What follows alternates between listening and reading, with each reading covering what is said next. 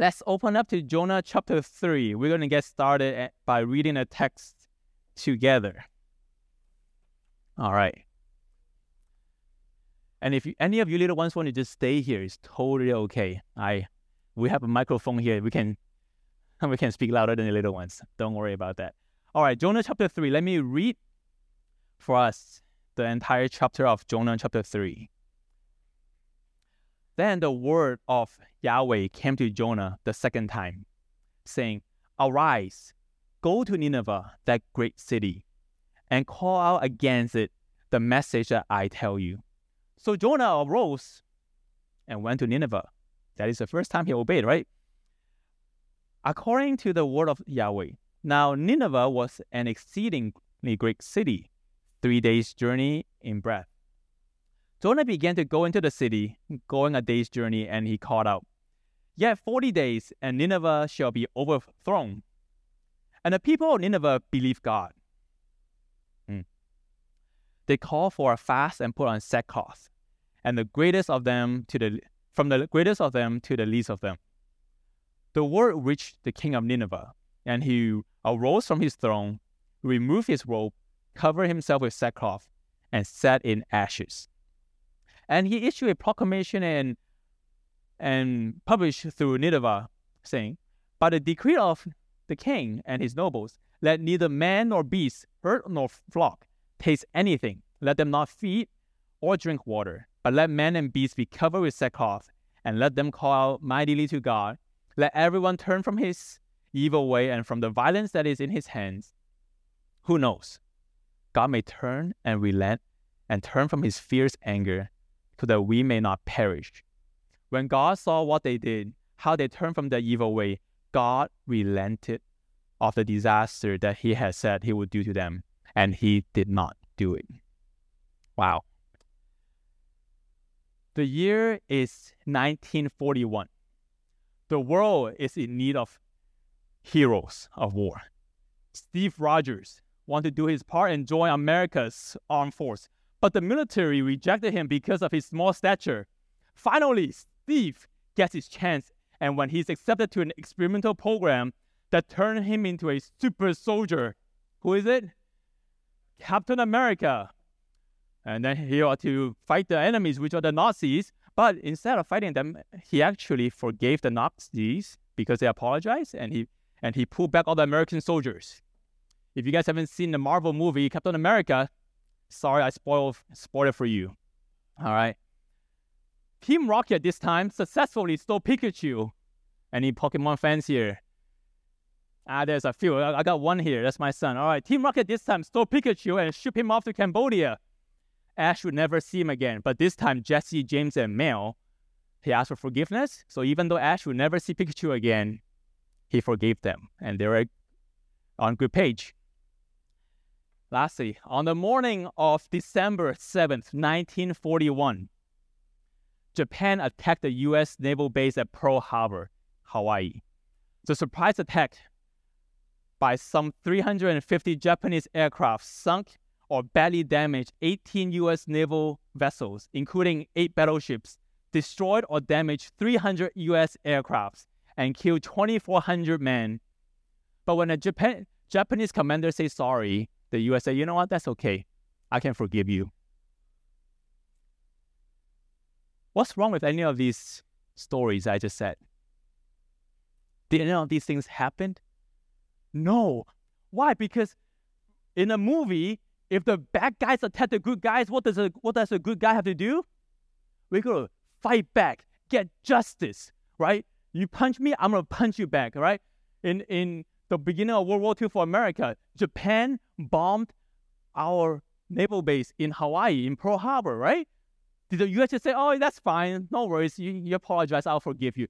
No, because we expect a response when injustice is done. And so that is what people expect of justice, right? So we understand the concept. That's not difficult for us because we're image bearers of God, we understand that the the justice of God demands retribution. There must be a punishment for wrongdoing. did, isn't it God who said that in Proverbs 17, 15? That he who justifies the wicked and he who condemns the righteous are both alike an abomination to God. It makes sense to us. Bad guys need punishment. That's natural, easy to grasp. But today we're going to look at another attribute of God. We praise God for His holiness, absolutely. We also praise God for His mercy. Now, mercy is a concept that we appreciate from afar, right? We thank God for what He did on the cross for us by taking our, our sin for us. But when it comes to our practical living, how often do we fail? Not only to give it to others, but we fail to appreciate mercy. Jonah was exactly like that. So, oh, oh, today's if we ha- if any of you guys are taking notes, which is like zero of you, maybe two of you, okay, good. We're, the outline today is uh, chapter three of Jonah is the uh, verse one through four is a messenger and the message. Verse five through nine is a a mass. We see a massive repentance, and lastly, we see a merc- our merciful God. We talk about the justice of God, the justice of God, the holiness of God. And that's exactly what Jonah had in mind, right? We, we spent the last two Sundays looking at looking at this. Now, the first Sunday when Matt Casting was here, he was ta- showing us why it was so hard for Jonah to go to Nineveh. You guys still remember some of it? So in case you guys were not here, Jonah had the exact same mindset that we just did. He understands that God is holy and he needs to punish wicked people. But he has a problem for understanding, understanding God's mercy. Tim Keller puts it this way for Jonah. Jonah wants a God of his own making, a God who simply smites bad, bad people, just like what Marvel did with, with, with the evil guys, the Nazis, right? For instance, the wicked Ninevites and the and, and so Jonah wants God to smite the wicked Ninevites and blesses the good people. Right? For instance, Jonah and his countrymen. But when the real God, not Jonah's counterfeit God, shows up, Jonah is thrown into fury or despair. Jonah finds the real God to be an enigma because he cannot reconcile, he cannot un- he cannot put the two together. How can this God be holy and yet merciful? Last week, we were blessed by Micah's message, remembering that God didn't just pursue the Ninevites, right? He was also pursuing the missionary. He was pursuing Jonah. Jonah has to learn a lesson to understand not just the holiness of God, not just the power of God, not just the, the all the omnipri- omniscience, omnipresence, um, omnipotence of God. He also has to understand God's mercy. For Jonah, it doesn't make sense. The, he would be saying, God, don't you understand the Assyrians are bad people? Assyrians are so bad. Some of us will ask, how bad? How bad are the Assyrians? Well, history would say, after capturing an enemy, the Assyrians, any kids here other than my kid? Okay. The Assyrian soldiers would actually cut off the limbs of the enemies and then, as the enemy is dying on the floor, they would take out the limb and just shake hands with that broken, the, the hand that's been cut off, and make fun of the dying soldier. See, Assyrians are not friendly people, they are wicked. They deserve to be punished by God. See, Jonah understands that God is holy. He also acknowledged that God is merciful. We'll see that in the next chapter. But he doesn't want God to extend that mercy toward the Ninevites. He thinks that the Israelites, God's people, are better, better than these wicked Assyrians. John MacArthur says racial, racial feelings run ran deep in these days, and with some people they run deep even today.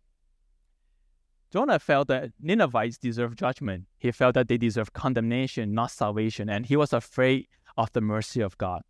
He was afraid of the grace of God, and he felt the Gentiles would corrupt Israel's privileges. And especially as a prophet of God, did he know that if the Ninevites repent, they are going to be in a better position than the Israelites who are apostates. It's easy to look at Jonah and say, Jonah, you are a racist. You think you are better than another race.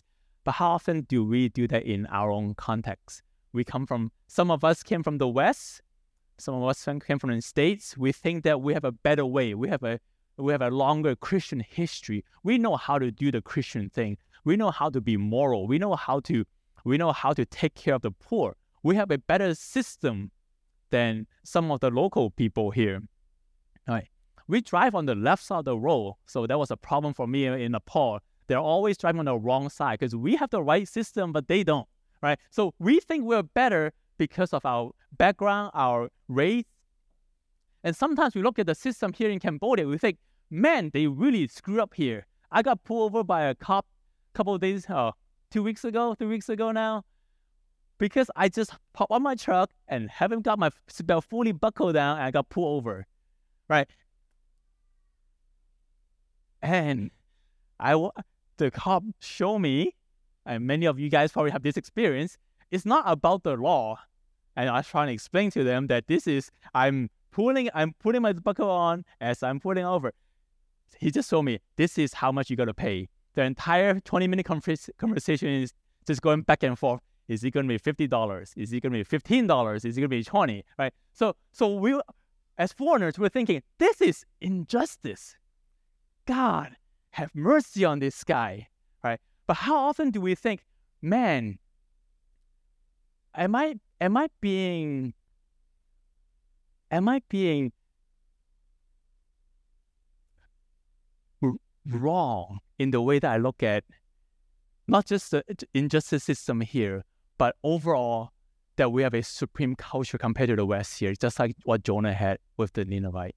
Sometimes we think that our ways are better without examining that, that in, instead of pursuing for the justice system to be better here, we have to learn from what Jonah had to learn also to see the mercy of God. See, last week we see, we saw that Jonah had to repent. Jonah was trapped in a fish for three days. Anybody went through COVID quarantine here? Anybody got trapped in the airport for a few days, right? It's not, it's not very pleasant. Now, for Jonah, it wasn't very good. He had to learn his lesson a tough way. All right, we see, let's come back to our text real quick. We see in, in verse 3 there. Sorry, in verse 4. So Jonah did have a change of attitude. It, it, didn't. It didn't. It wasn't easy for him to go from okay, I'm gonna run away from Nineveh and go to Tarshish. It took him a lot. It took him a quarantine in a fish to get him to the place where he needs to be. See, the, the Bible doesn't say that every difficulty is because of sin, but it does teach that every sin will bring us into difficulty. So for, jo- for Jonah, it was his sin of rejecting God's message that brought him into that quarantine, that brought him in difficulty. Tim Keller said, Tim Keller says, sin always hardens the conscience, locks you in prison of your own defensiveness and rationalization, and eats you up slowly from the inside. All sin has a mighty storm attached to it. Many of us can share the same experience, right? When we when we enjoy the sins that we want, when we want to do things our way, we are sometimes perhaps not get stuck in a fish, but we have to learn that there are sins to there are consequences to our sin. And sometimes we get stuck in a pretty deep bottom. So for Jonah, it was a three day, three day, three nights in the fish. And he learned his lesson the lesson, if you have your Bibles open, we go, go back to last week's passage in chapter 2, the theme verse of this whole book of Jonah. Before he was ready to be commissioned by God, he had to learn this very, very important principle. This is, if there's one phrase from the book of Jonah, this is it in chapter 2, verse 9, that salvation is from the Lord. Salvation belongs to Yahweh. If you have a highlighter, marker, circle, whatever you do in the Bible, mark this down. The theme of Jonah, Jonah had to learn that salvation belongs to Yahweh. So now that he, all these are background. Now, now that he has understand that salvation belongs to Yahweh, not belongs to him, not belongs to, he thinks his race is better than this. So he thinks they don't deserve salvation. But Jonah has to learn that salvation belongs to Yahweh. Now he's ready to be used by God. Now he's ready to go. So now let's take a look at the great city. Coming back to our text, God told Jonah in verse 2 Arise, go to Nineveh, the great city. What makes it a great city? It was much much larger than the capital of Babylon back then. Um, uh, it is a uh, Assyria was a growing power. It was estimated there were roughly six hundred thousand people, uh, oh, in this city of Nineveh. The walls are 100, 100 feet high.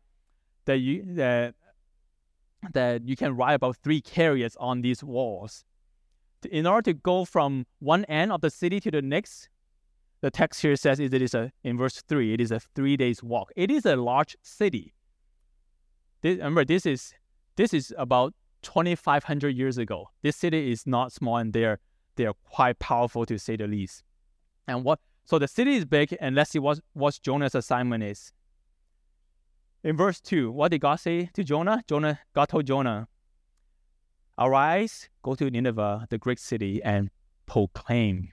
Proclaim to it. It is, this word proclaim is helpful. It is the same word that God used in Genesis 1, and God says, God called the light day, God called the night night.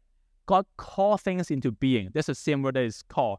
The word proclaim is it, it, it means it, it, it refers to to carry out a task, to carry out a message, and that's um, that's what we see in the Old Testament prophet from Jeremiah. God calls Jeremiah to go and proclaim this word toward the north, the north city, and say, "Return, faithless Israel." And in verse four of Jonah, we see the word proclaim used translated to word cry out loud to beg them to say, "Guys, judgment is coming."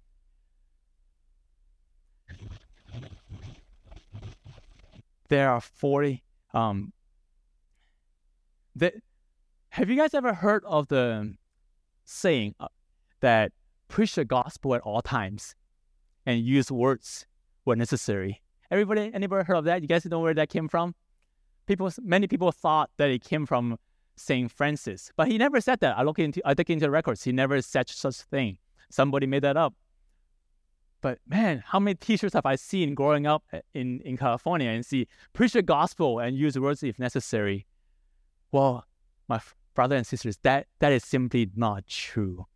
Nobody will come to a saving knowledge of Christ unless we use words, unless we explain what the message of gospel is. If Jonah was only charged to go and live a nice, kind life to the Ninevites, he wouldn't be running away no, God wants him to speak. God doesn't just want him to live a nice, kind life so that people will see, wow, Jonah, you're so nice. You have love and hearts coming all over you. No, that's that that that is not the message. Jonah, go and cry it out. Go and speak. And that's the same charge for all of us here as Christians. We can't stay silent when God has called us to speak. And now the difficult part is for Jonah, is a message that God has asked him to speak. What kind of message is God preparing for Jonah? Let's look at the text. In verse 4, this is all we have from the message that Jonah preached. He says, Yet 40 days. That's it, right? Yet 40 days, and Nineveh shall be overthrown. Man, don't you wish he had a, a he, re- he wrote down his message a little bit more? That's all we got from this one of the biggest revival of all times, like 600,000 people turn. This is all we got, Jonah. Come on. But one, even though we don't have a big sermon from Jonah, we get to see something, right? 40 days. Gotta ask, why, why 40? Right. Of course, we, we, any student of scripture will think, okay, Moses, Elijah, Christ in the desert, 40 days, uh, for, uh, 40 years in the desert, right? For Moses, 40 years of shepherding sheep, 40 years for Israelites to be in the desert. uh, Eli- uh, Ezekiel lay on his right side for 40 days when he sleep. The three kings reigned for 40 years each. King Saul, King David, King Solomon. Global flood during Noah's time was 40 days and nights. There are a lot of 40s in scripture, yes. But don't miss the point that God could have said, you only have four minutes left and then judgment will come. And that will be very merciful of God, but God gave them time. God didn't judge them right away. God gave them time to repent. A warning to us, friends, here is that we, we may not have another 40 days. We might not, some of us think we have 40 years. Some of you younger teenagers here, you're like, ah, I don't need to worry about the Christian thing. I, I'm young. I can, I can, I can worry about death and hell and stuff that later. Don't, don't take that for granted. That may be, you know, tomorrow. For them, there are, there were 40 days. For us, don't let that, don't wait. J.C. Ryle said, oh, sorry, book of Hebrews says in chapter 3, verse 7, it says, Today, if you hear his voice, do not harden your heart. J.C. Ryle said that true repentance is never too late, but late repentance is seldom true. To some of you kids, I'm looking at mine also. You hear the stories that your parents tell you day in, day out, week in, week out. Don't just let those be stories. Examine them. Think, is this true? Is this the Christ I want to believe in? For you teenagers, bigger kids, don't for a second think that because you grew up in a Christian home that you are safe. Just because we're, uh, especially for Americans or Europeans or Australians here, because you have a Christian culture that we're born Christians, don't for a, for a second think that we have a salvation because of our race, because of our heritage, because of our family. Don't wait. To some of us Christian adults, we, we're, we've been serving Christ overseas, we've been Christian, professing Christian for not for a long time. Don't don't think that we're safe because we're doing good works for God. For some of you guys are in college, going back to college, don't think that because you go to Christian university, doing Christian work, doing short-term missions, that you're a Christian. Examine your lives. Are you growing closer to God today than last week, than a year ago? Do you love Him more this year than two years ago? Examine these things. Don't don't assume that you're safe just because you have the right background, right race, right culture. so the warning that Jonah had for Nineveh is also a warning for us that repent, otherwise judgment will come. You see, there, there, there are a lot of churches out there. For you adults, you might, might have heard of this already. And for you younger guys, younger girls who are going to college, who are maybe spending time in the in the States, there are lots of churches that will tell you Jesus loves you. He wants you to, to have a wonderful life. God is here for you. Well, that is true. God does love us. But look at what Jonah said. That's not the Jonah's message. He didn't go to Nineveh and say, Hey, you wicked people that pick, cut people's arms off. God has a wonderful plan for you. No, he said, You have 40 days. You guys are going to die. You guys are going to go to hell unless you repent. He didn't tame down his message. And look at the strategy that Jonah used, right? He didn't he didn't say, well, let me let me let me bring you to church first. Let, let me let me welcome you in first. No, he didn't he didn't use any of these gimmicks and, and strategies and tactics, which I'm not saying that those are bad things to use for us to share the gospel, especially here in Cambodia. There are things we got to cross culture to understand how to effectively communicate the gospel. But for Jonah, what did he do? What was his strategy? He does what every prophet had to do he listened to what God tells him to say, and he said it. Sometimes we make the mission thing way too complicated, don't we?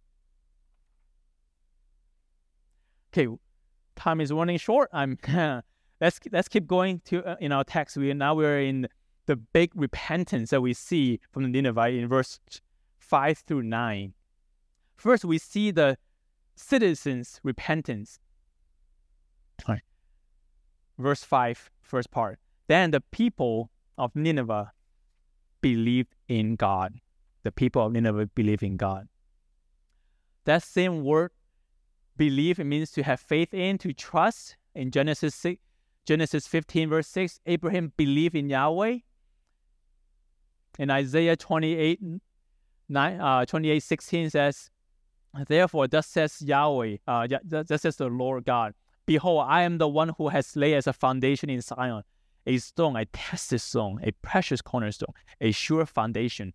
Whoever believes will not be in haste. The same word belief is used to refer to people that put their faith, put their trust in God. You may ask, why on earth would these Ninevites, they're wicked, they're strong, they're mighty soldiers, why on earth would they believe in this guy named Jonah? Why would they believe in Jonah? Well, some historians says that there has been a lot of problems going on in that country. Uh, some people they they they think that uh, that Syria has famines, plagues, revolts. All these problems are happening inside the country. That's why the state of affair would have made both the ruler, the king, and the people to be more receptive to the message. That could be right. That could be right. That might be. There might have been a lot of plagues and famines and problems going on. Or maybe they saw Jonah's face. You know, you, when you sit in a fish for three days, first your face is probably not very don't have much fresh air. But remember, stomach has acidic. It's acidic, right? Anybody with chemical background would know that if you put your skin inside acidic, just put your hand in a bottle of lime for a few hours, you you will not like your hand afterwards. Jonah was there for three days and three nights. Perhaps they saw their face. It's like, dude, this guy is ugly. We gotta look at him. We don't know the exact reason from a physiological standpoint, but we do know that God was preparing them. God has a message for them. And if God is the one that's going to bring a message, God will prepare the soil for us, uh, for Jonah to preach. Just on a side note, right? talking to a bunch of arrogant Assyrians sometimes remind me of some of you guys might be doing college ministry in the future. Some of you guys are in college. You know, you know what teenagers like? They like to rebel. You want me? You don't want to tell me to study? No, mom, I'm not going to study. Well, that, that, that, that's easy to get. You know, it's really easy to get to teenagers. Anybody, any teenagers here? Any teenagers like out of fear, right? Hey, go work out. No.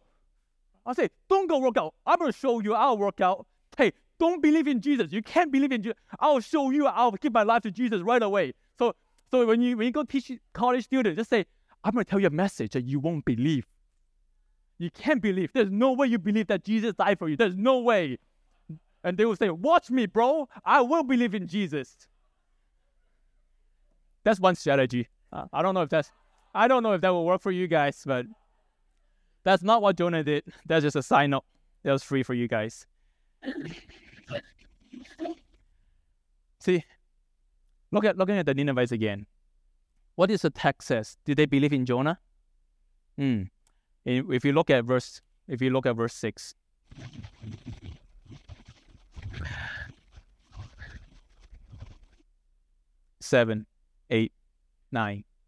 We see that not only did they not rebel against Jonah like a teenager would, these people they have action. They didn't just say, okay, I, I believe you. I believe I believe what you're saying, Jonah. You got, got 40 days. All right, I'm just gonna go home, do my old thing, live my old life. How many people have you shared the gospel with say, I'm gonna follow Jesus. I will sign my card, write my name, and I will come check out your church one of these days.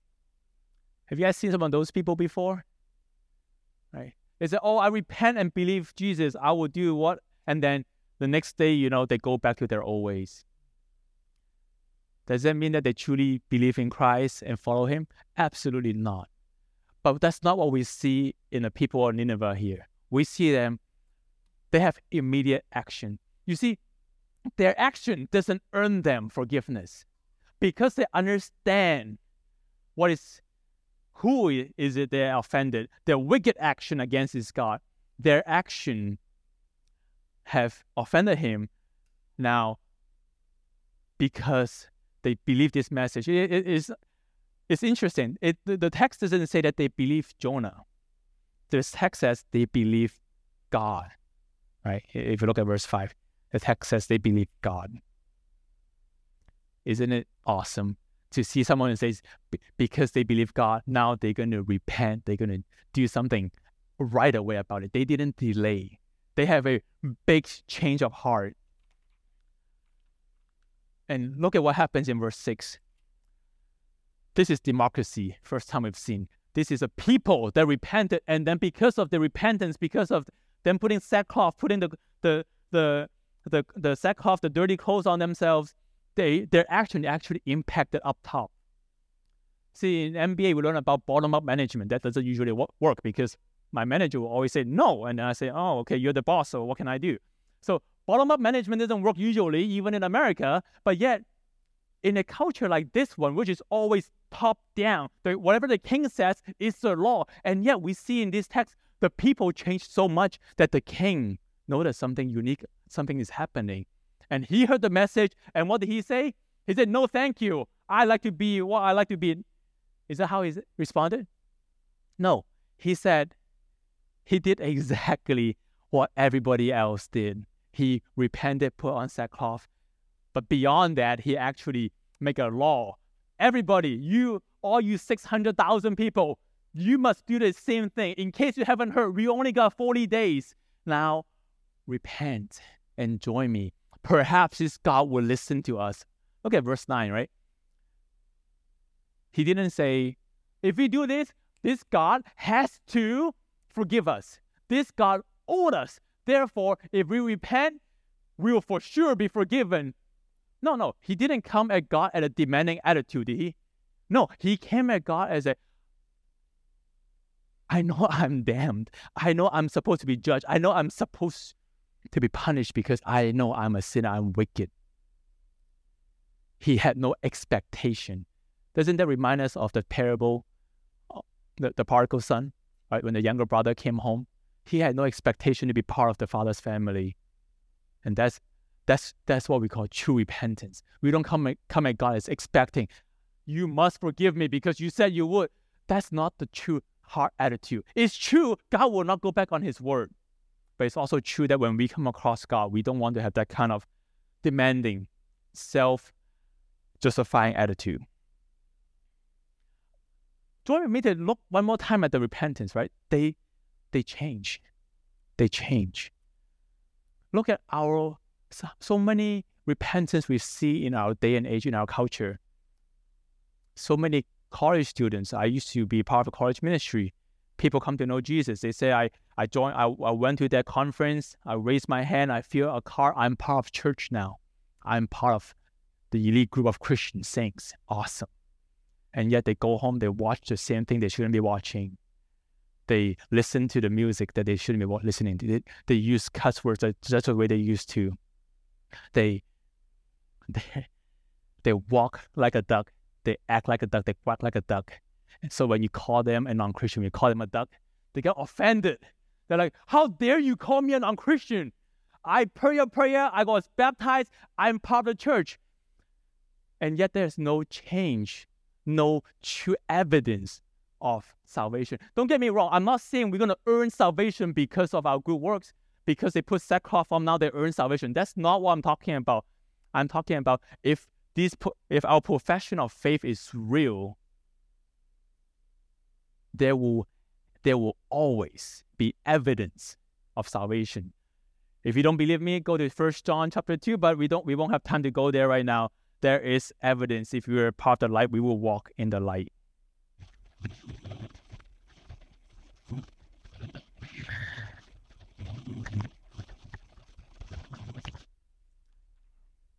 Hey. So now we come into our final verse in, ch- in verse 10. We have to read that together one more time. When God saw what they did, how they turned from their evil way, God relented of the disaster that he had said he would do to them. And he did not do it. God relented. God changed his mind. I thought God is immutable. Isn't that one of the attributes of God? He's unchangeable. What on earth is this text talking about? That God relented, He changed. He was supposed to judge them, but He didn't. How could this be? Come back next week because it talks about it in chapter four. So we're going to talk about. So Jeff is going to handle that next week. No, we won't. We won't do that. Okay. God relented doesn't mean that He is going to save you, and now He said, "Oh, I changed my mind. I'm sorry. Too bad. I don't feel like saving you today." No, God doesn't change His mind. God doesn't change His mind. So we have a couple of texts here, here that um that we can take a look at. I don't think I have it on this slide, but Amos chapter seven we see a very similar. If you just jot that down, Amos chapter 7, verse 1 through 6, it says, Yahweh changes my. Uh, Amos is saying, in, uh, um, Yahweh showed me that he is going to cause a lotus swarm to destroy the field. But when he plead with God, God says, I'll change from, I'll change. I, I won't do it, but I won't do that. And then once again, God showed Amos another, another problem. Um, um, that God would destroy these Israelites by fire. Uh, Amos pray to God, Lord God, stop, and God changes mind. We keep seeing this language that God changes. So are all these Christians wrong? I thought God is immutable; He cannot change. Right, from a human perspective, it looks like God is changing, but God never changes. God never changes. What I mean by that is, if the text doesn't say God relented. Would we, from the reading perspective, from a human perspective, will we know that God was extending mercy?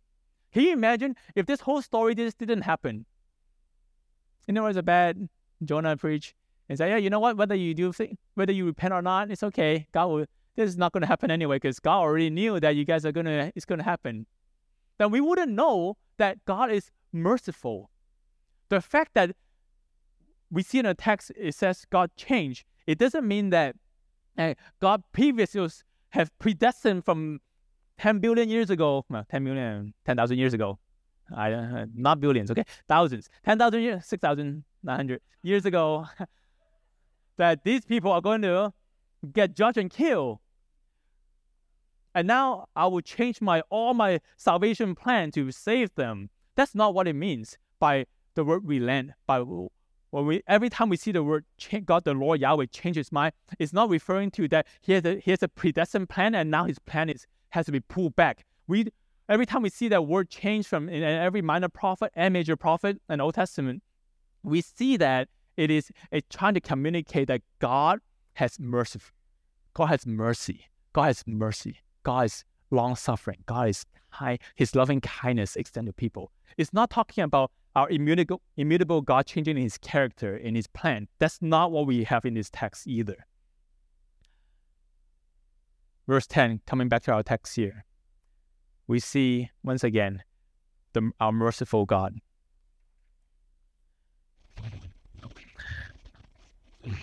God used Jonah to preach a message that was hard to hear.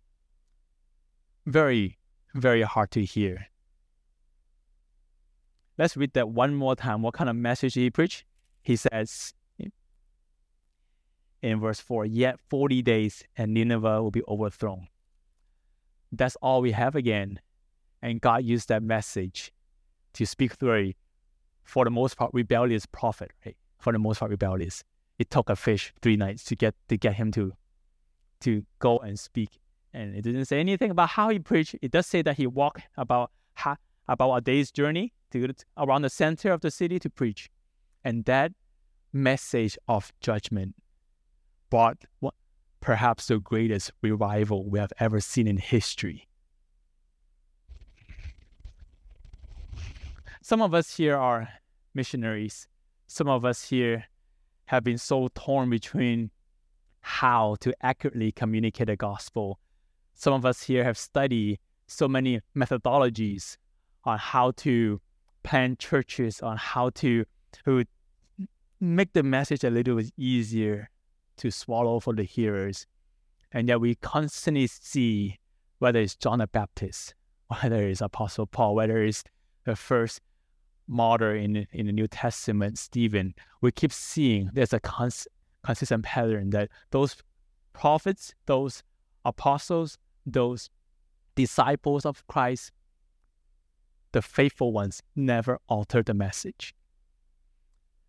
So you might ask, I want to help the church. I want Cambodians to come to know Christ. I want.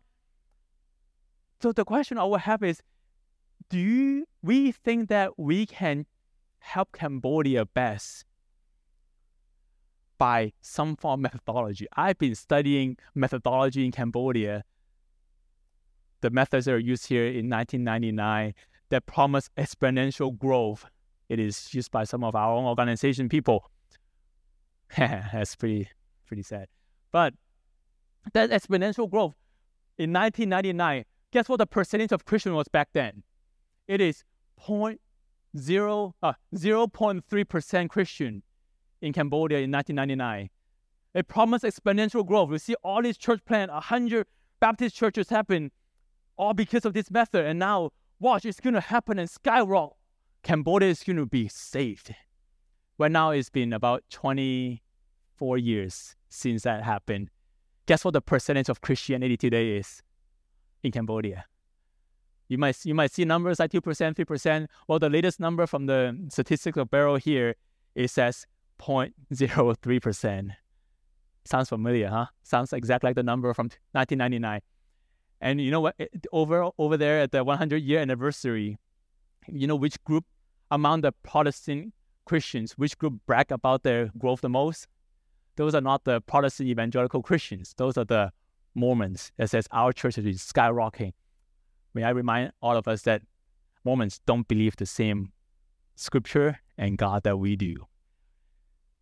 And sometimes we defer so much on the methodology and try to promote more numbers instead of faithfully listen to the word of God, study the scriptures, and equip local saints so that the church can grow healthy. And whether whether that comes, whether the result of the faithful teaching, preaching, whether the result is going to be mega revival like in Nineveh with perhaps up to 600,000 people coming to know Christ, or it could be like Jeremiah, a prophet that preached faithfully. And I don't, I don't believe there's any convert for 40 years. Man, I will be fired from my company, I think. I'm not sure. my boss is not here. Guess good. All right. No numbers versus massive number. So the question I have for us, whether it's missionaries, whether it's Christian workers, for all of us Christians here, what kind of Christian do you want to be? Do to be an unfaithful worker like like Jonah that requires a fish to cause him to obey God and then preach? Or are we going to be faithful Christian like the prophets in Old Testament from Jeremiah to Ezekiel to Apostle Paul? They didn't have an easy time. Many of them died a hard death, but they were faithful. And again, if I can end with this, what categorize a faithful prophet is someone who listens to what God says, which what we have is the scripture, we don't have an audible version of God that and that speaks to our ear headphones. Now we have the Word of God, which according to, to First Peter is even more reliable, even more applicable, more impactful than seeing the unveiled glory of Christ. So that's the Word of God that we have. So let me let me pray for us as we end, and let me ask God that God will be merciful to us as he did to the Ninevites. God, we are so thankful for your word. We're thankful for the story of Jonah, not because Jonah was a great speaker, not because he was awesome, not because the Ninevites deserve salvation, deserve mercy. But we are thankful for this story because we see who you are. We see your mercy upon these people that do not deserve it. And not for a second do we think that we are better than them. Perhaps we don't. None of us have killed anybody. None of us are, you can say we're not as bad as these Ninevites were, uh, God, according to your holy, righteous standard, we deserve the same judgment as they did. The only, the only reason we're standing here, we're able to believe the gospel is because of what your Son have done on the cross for us and your Holy Spirit who opened our eyes to your truth. Thank you for your mercy. Thank you for saving us. Help us. For those of us here who have not committed a life to follow you, help them. Help them open their spiritual eyes. Don't sit through another gospel message. Don't sit through another Bible reading at home. Don't sit through another sermon wondering, hmm, is this for me? God, may you, we, we beg you, open their spiritual eyes to see you for who you are. A God who is worthy of our praise, a God who is thrice holy, a God who is loving, merciful, and just. We lift you up on high. We praise in King Jesus' name. Amen.